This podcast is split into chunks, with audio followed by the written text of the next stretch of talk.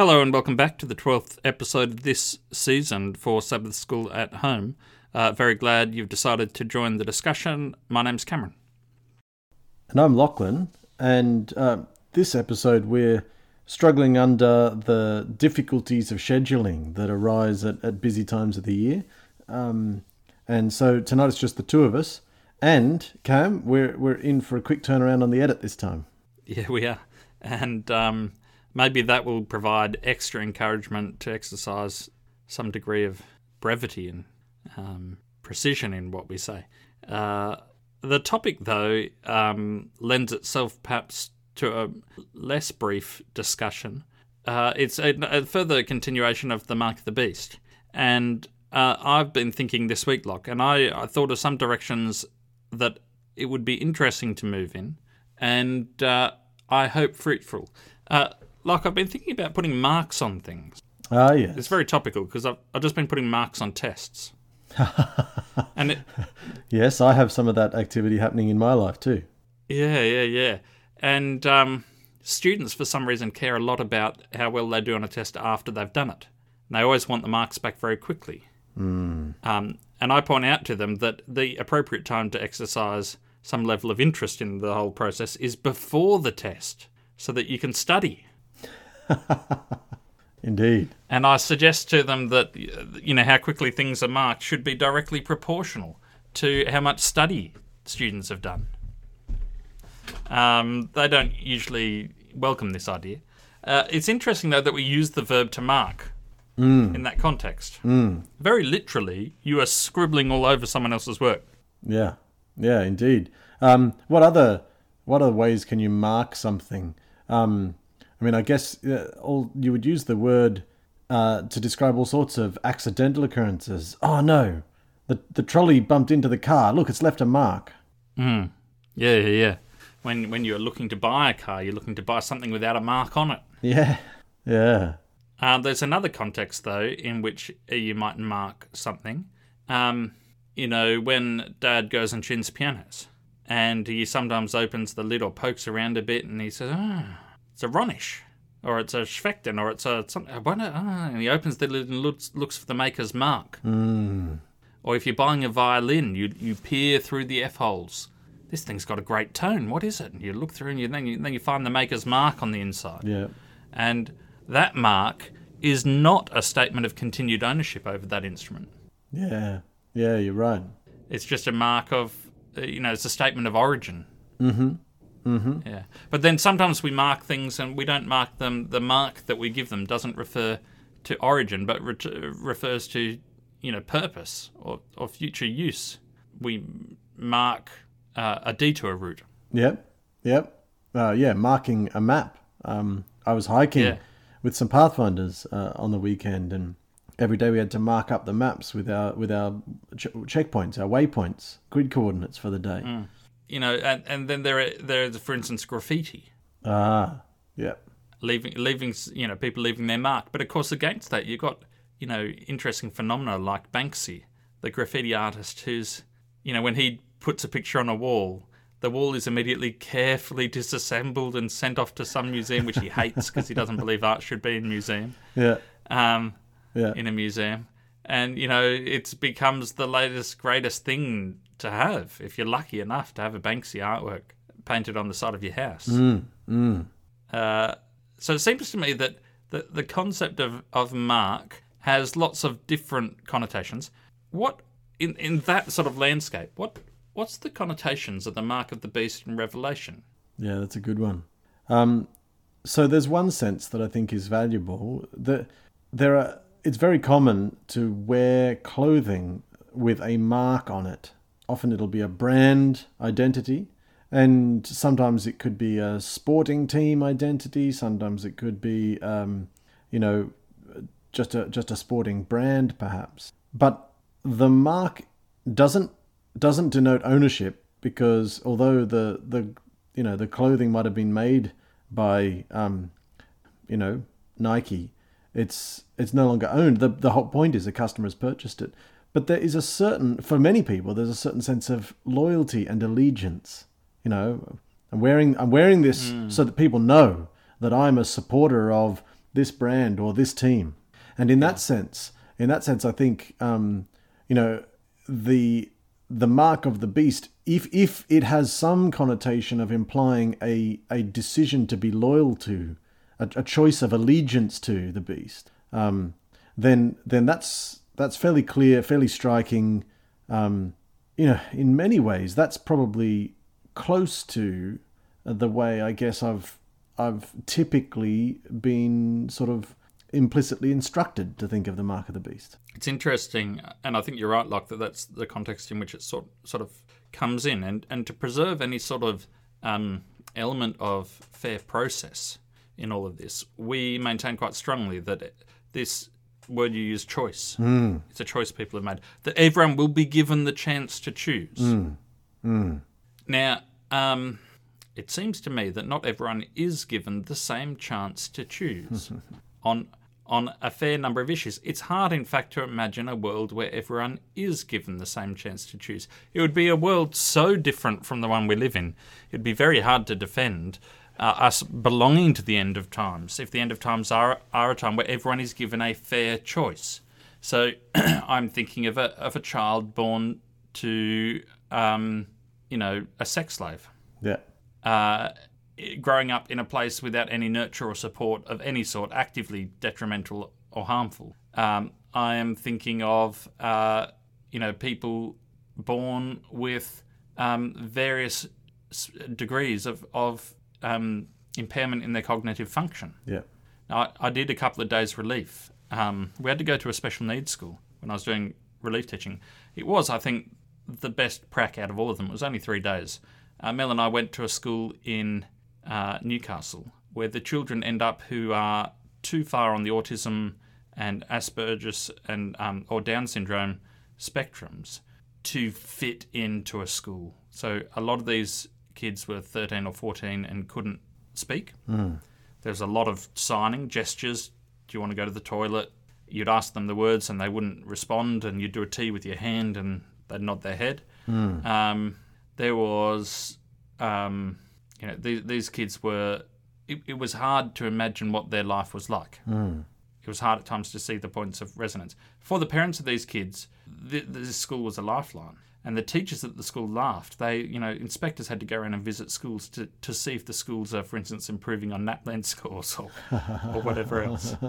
And the last time the, the inspectors from the education office had visited this school, which they had to do, they had to tick it off, they had been so frightened of the kids that two adult grown men in their 50s had locked themselves in a room and left two young staff members who were in their early 20s, young women, to deal with, you know, a boy, a child who's going through a panic slash rage attack. Mm.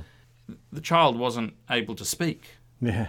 Um, you know, there, there was, okay, what does it mean for that person to have a choice? But there's, of course, um, mental impairments that are not from birth? What about someone who, because of past choices, mm. um, is an alcoholic? Yeah. And um, maybe for decades has resisted and really tried to resist alcoholism and has lacked the support and the resources and maybe the genes mm. to make that struggle a success and has tried very hard but but lacks you know the brain's been pickled yeah yeah yeah, I mean, I'm I'm I'm getting your point very strongly, and I'm thinking of you know what about scenarios where, to some extent, an individual's choice has been made for them. Um, you know, I, am thinking of things quite differently. What about uh, this? This is one that always leaves me feeling vaguely uncomfortable. Uh, child actors. You know, I'm thinking uh, the classic film Home Alone. I love it. It's fun. Yeah. But there's an actor in that who's really the center of the film who is just a kid. Um, yeah how can that person have really been considered to have made a an effective autonomous um, sort of decision of consent to be an actor in a film? Um, surely Certainly not an informed decision of consent. Yeah, surely what's what, happened. What sort of in, yeah. is is parents have been involved in making that decision and yeah that's an old fashioned example these days there's any number of child stars on YouTube channels promoting toys yeah. here and there, and you know, uh, some of the more well-known ones of them have actually now got full-on toy brands named in their yeah. identity. I just wonder to myself, it, uh, it's great if it, if they love it, good. But I do wonder to myself, these are children. They will grow up to be adults. When they are adults, if they reflect on this and somehow wish that they hadn't done it, they can't undo it. It's it's been done. Um, you know, so that uh, almost a trivial example in some ways, although I think it has a serious side. But but so many things, individuals get choices made for them. Yeah, and it's if if the choice of something like career can be made, and you know, I think of Andre Agassi, who as a two-year-old was given a tennis racket and was told that he could hit anything in the house, Yeah, as long as it was with the tennis racket, because he was going to be a he was going to be a professional tennis player. That's what his dad wanted, yeah, and it caused him significant problems. You know, how much more significant are the moral choices, the moral paradigm that we live in, hmm. Which is decided for us by the people around us. So, for instance, if you are taught at a young age that um, if your early life experience, when you are at the formative years where you are discovering how the world works, you know, kids are not taught to speak. They just notice the world around them and copying it until they get the response they like. And if a child is taught that throwing a tantrum works, because in the home they grow up in it does. Or if a child is taught that the um, it's only bad if you get caught, yeah, yeah, and they learn it from observation from a young age with the, with their parents. If a, a child is taught that violence towards women is okay because they see it in their home, or perhaps taught Um, that stealing is all right because other people are much more wealthy than we are. yeah, yeah, yeah, yeah. So if that's if that is a paradigm, you know, it must have some effect. Yeah, on I mean it, it'd be hard to argue that they're that that God shields all children in these circumstances from the from the harmful situation in which they live coupled uh, balance against that. Like we this is a very snobbish superior way of talking it talking about it. And it would be totally appropriate for us to point out um, the other side. What about the kids who live in comfortable homes who are taught that life is easy? You don't have to worry about the troubles of this world because they're someone else's troubles. Yep. what about the kids who are who are taught that they are entitled to things? Because you know you expect good things. What about the kids who who you know we talk a lot about the kids who are disempowered in society, um, who through their circumstances, you know, uh, the misfits, the the the people who move into crime, and you know the people who are anti-society. What about the people who run society? What about the people who end up in positions of power in business and in politics and in perhaps even church or you know the people who float to the top because from an early age they were told to be confident. Yeah, when you're confident you win friends and that your opinion really matters. Hmm. You know half the world doesn't have a voice and the other half of the world thinks that their voice is much more important than it is. Yes, and that has as many moral implications as a child growing up in a violent home. Yeah. to believe that your opinion is something that everyone ought to live, listen to So I, I think we could perhaps go on and on. the The point is being very robustly made that the the ability to choose is substantially impacted, and, and there are many things that where choices are made or the landscape of, of perceived available choices is different. What I'm what I'm hearing you ponder or pose is the question: Are there people for whom the mark of the beast in their lives is more like graffiti? It's an essentially unwanted mark that's been left there by others. Well, I think it's a very good point, Locke. There is a sense in which all marks of the beast are graffiti. That's what the Bible tells us. So the Bible says, you know, this is not the way the wo- world. This is not what God considers an ideal world. That's that's pretty clear in Scripture. Um, that people were made to be in, in a community with Him and with each other, and to belong to each other in an affirming, peaceful society.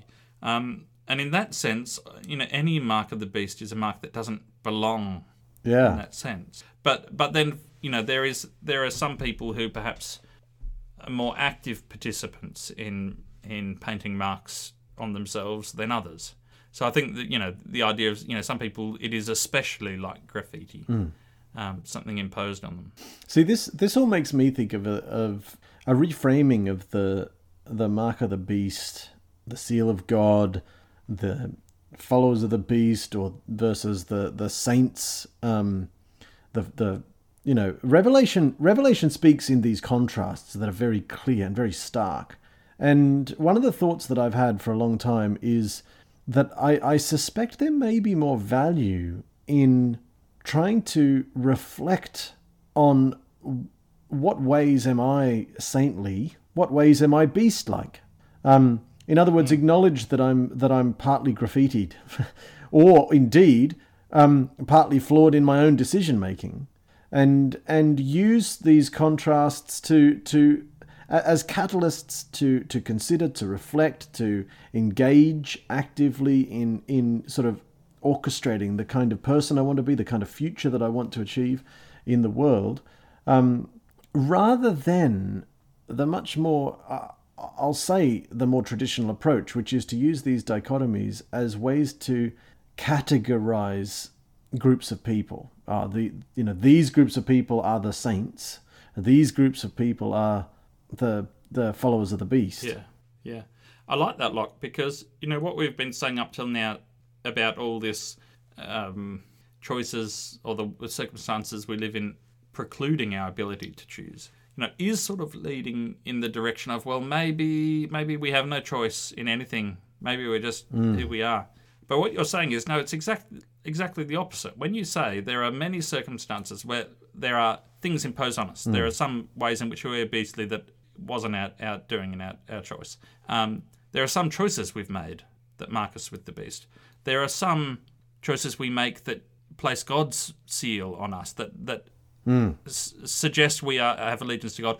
There may be some accidental things. Some of us who grew up in very positive circumstances might, by accident, have obtained character traits that that were godly. So you know, there's a spectrum there. But what you're saying is this doesn't have to lead to an idea of, ah, oh, well, it's all out of my control.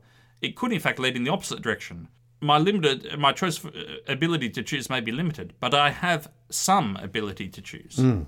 And let me use that ability in this moment to try and reject what I see in my life as beastly and to try and seek out and discover what could be in my life that's good.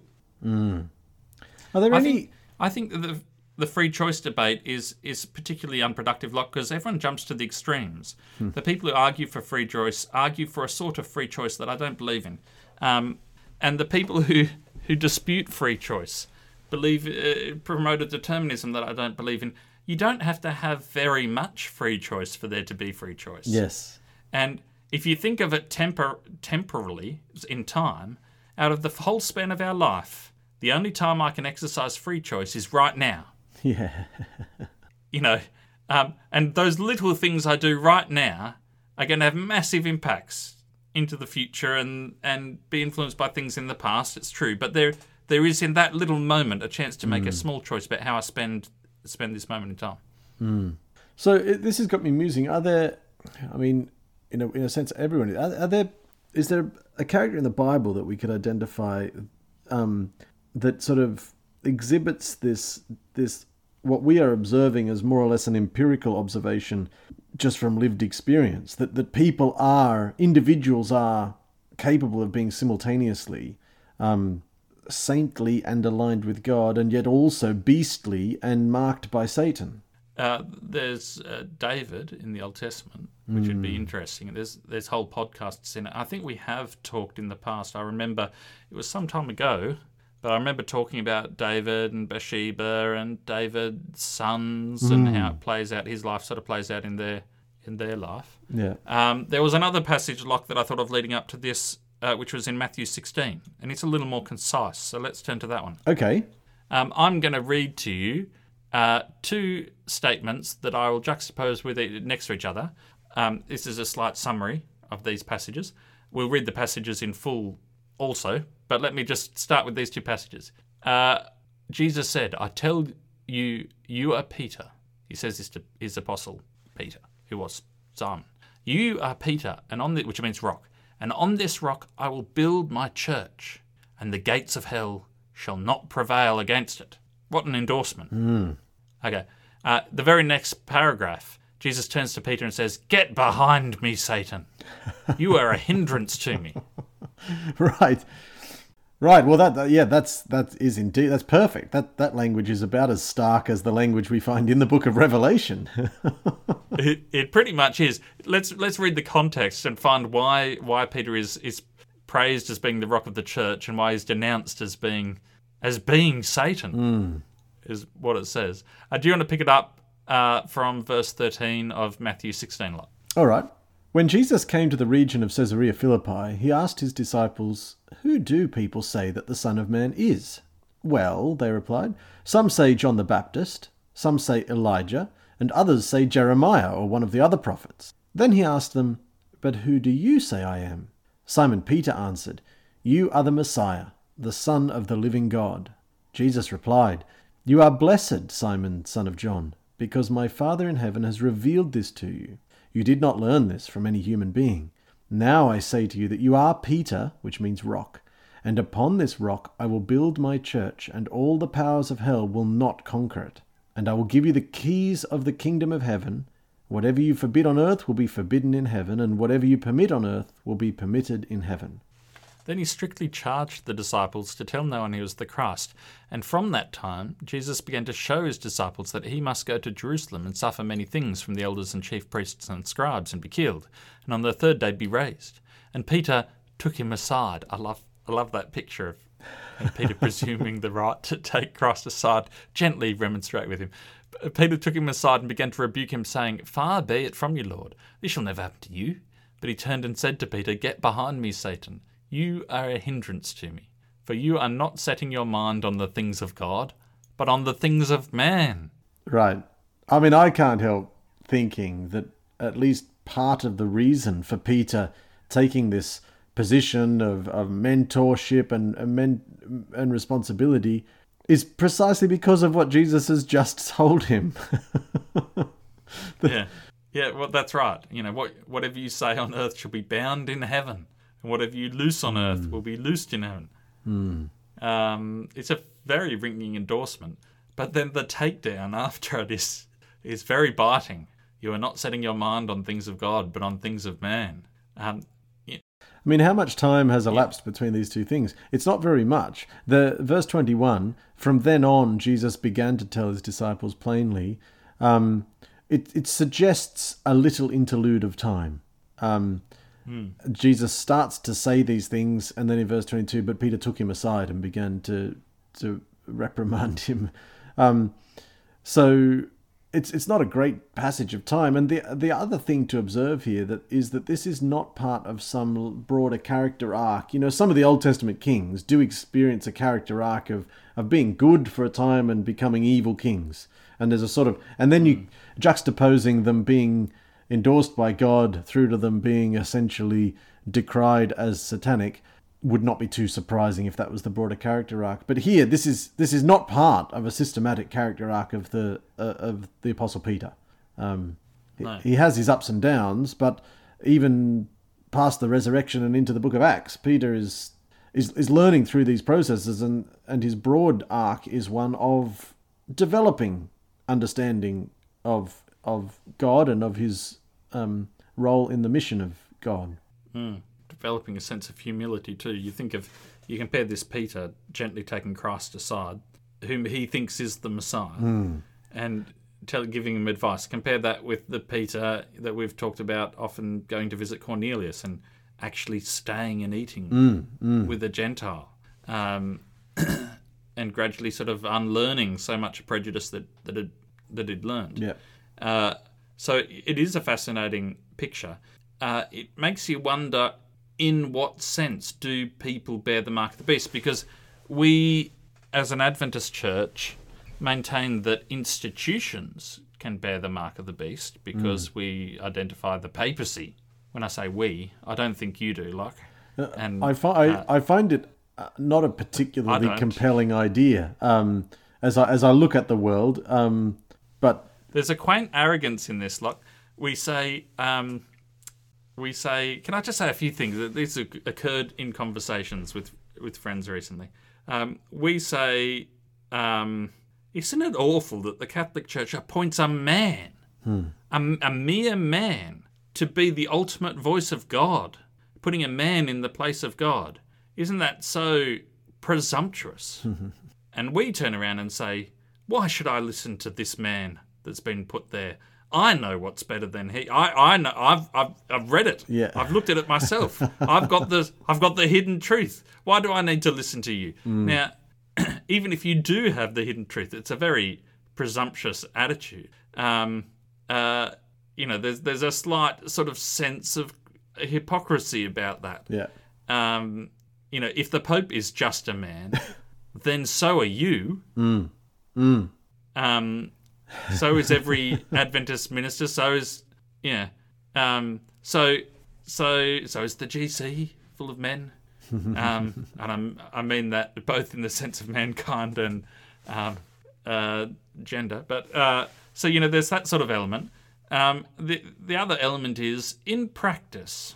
Does the Catholic Church place the Pope in the venerated position of bearing the unquestionable and you know incontrovertible truth directly from God? Has there ever been a pope that has not been subject to factions and disagreements hmm. and disputes within the church and fierce debates and you know it seems to me hmm. that just empirically Catholics are as good at questioning the pope as Adventists are at questioning the GC. Yes. Yeah, I was going to make a comment along the lines that that there are parallels to be made. If we're going to speak organizations rather than people and individuals, there are there are similarities that could be identified between the Catholic Church as an organization and some some of our administrative structures within the Adventist Church. Mm. But that's precise. So so that's I'm I'm saying that s- slightly provocatively. It is precisely the point that I think we're exploring. Um, Yeah. the whole focus, I think, of the stark dichotomy that's presented in Revelation between good and evil, between God and the beast, between saints and the the um, people of Babylon. The the utility of the stark divide is as a call to action. It's it's to to provide a framework in which, as you have just said, decisions in the moment, in the now, can be informed.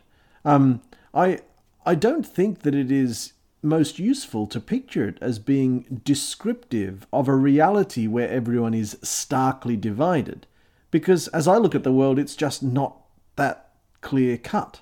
Um, you know, the, there, and that's exactly what we're exploring here. Exactly, and so I, I find your your your drawing our attention to the story of Peter here is is excellent because it precisely puts its finger on exactly what I am a, I'm claiming is lived experience. The very person Yeah. who, in one context, is just really gifted at revealing a, a clear insight um, about about God and, and, and all that is good and wonderful, might, in a slightly different context, have an enormous amount left to learn, and actually might might be potentially detrimental and harmful. And and that that individual could be me. And if it is Yeah. me, what am I doing to help um, focus my energies, focus my attentions? What am I doing to help guide my choices? Well, the very best way to do that is to, at times, contemplate the starkest extremes.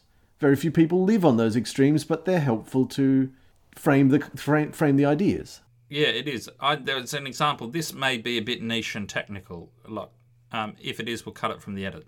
Um, but listeners, go with me because the details are not important here. But I was recently teaching a physics class, and I'm bringing this example up because I know you'll like it, like, and introducing this concept of momentum. And the trouble when things bump into each other is that it's very hard to study energy. If you take if you take a rubber ball and drop it, it hits the ground, then it comes back up. So it's, it's moving fast, and after the collision, it's still moving fast. It's going the other direction, but it's still got energy. It's still moving. You take a lump of Play Doh and you drop it at the floor, and it weighs the same, you drop it from the same height. It's got the same amount of energy when it hits, and it doesn't bounce up. In fact, it, do- it doesn't even move at all, it just sits there. Um, where, where did all that energy go? Well, it went into heat, or it went into sound, and it went into it just went into other things. It's not movement anymore. And it turns out in this context, momentum is a more useful idea than energy. But I defined for these students these these two possibilities. I said sometimes when things bump into each other, it's an elastic collision, like rubber. They they bounce off each other, and all the energy is still there as movement. And uh, sometimes I said it's an inelastic collision. Maybe sometimes when things hit, they smoosh together and energy is being used up. There is nothing in the real world which is actually a purely elastic collision. Yes. There's there's nothing in the world that bumps into another thing in the world and still keeps all energy in the system. You know, some energy is lost in heat or light or whatever. You know, this elastic collision idea is is a useful pedagogical idea. It doesn't actually exist. And perfectly inelastic collisions, I guess you might find something that's a bit closer to perfectly inelastic collisions. Um, but you know, you throw two balls of Play-Doh against each other, the chance that they stop exactly and fall, you know, there's going they're going to twist, they're going to roll, they're going to you know, smoosh off sideways if they don't hit head on or whatever. You know, this idea of presenting these two possibilities to my students, neither of them actually exists. The sorts of mm. collisions I was telling them, but they are the perfect thing to present to them to explain Yeah. the spectrum, the difference. You know, there's no no such thing as a perfectly elastic collision, but it's very easy to say hmm. that collision was more elastic than that one. Yeah, no, as you as you describe it, that's a that's a good example. As you're describing it, it's making me think of something. Um, in the time of Jesus, in the Sermon on the Mount, he goes to some lengths to explain that you know the the statement "Don't murder" was actually a call uh, not not to categorize people into those who have killed someone and those who have not. It was actually a call to pursue the opposite of murderous thinking. And so I'm wondering whether the mark of the beast, as described in Revelation, might be most helpfully understood in exactly the same way. If Jesus was here to give another sermon on a different mount, might he not say, You've heard it said, that the beast beastly marks involve worshipping me on the wrong day. But but I say unto you that if you ha- if you are failing in any way to live the richness of the mission of Sabbath, then you are succumbing in some sense to to to graffiti of the beast, and to which we, to which we say, but but Jesus, that's an impossible standard. How can you possibly say that? But but isn't that also true of what he says about murdering? Because he says anytime you're angry with someone, you've you've you've committed murder, really, on the books, you know, in the in the heavenly accounting, and and then everyone says, but but what do you mean? We're humans. Um, and I think that's the point. It's not about reaching a state at which you can say, well, that's it, I'm, I'm in this category now. It's about Yeah. having that clearly defined um, kind of stark statement as a, as a way to help guide the continual process of decision making. Yeah, I really like that. Um, I really like that. That um, taking Jesus took the commandments and turned them inwards. And your comment on murderers reminds me when Christ was hung on a cross between two murderers, and we we we talk a lot about Christ's innocence. The people he was crucified with were as guilty and deserving under the law of the day of their punishment as Christ was innocent they they had actually done it. They hadn't just been angry with someone. They'd yeah they they killed someone, um, killed people. Um, so Christ looks at them and looks at one of them and says, "Hey, today I'll see you in my kingdom." Hmm. And it seems to me that any contemplation of the mark of the beast in Revelation has to be made in the context of a God who looks at a murderer and says, "Welcome to my kingdom." Yeah. That's challenging, isn't it? I think that's a really good challenge for us to leave with the audience as we as we wrap it up here. Hmm. Uh, thank you uh, for listening, and um, feel free to pass this podcast on to any of your friends or indeed any of your enemies. And uh, please join us again next week. We should have a few more of us on board next week. And uh, I better finish soon, Lock, because we're coming very close to the length of normal episodes that we normally do. We've failed once again in our in our mission of brevity, but um, hopefully this discussion has been a blessing for you as it has uh, for me.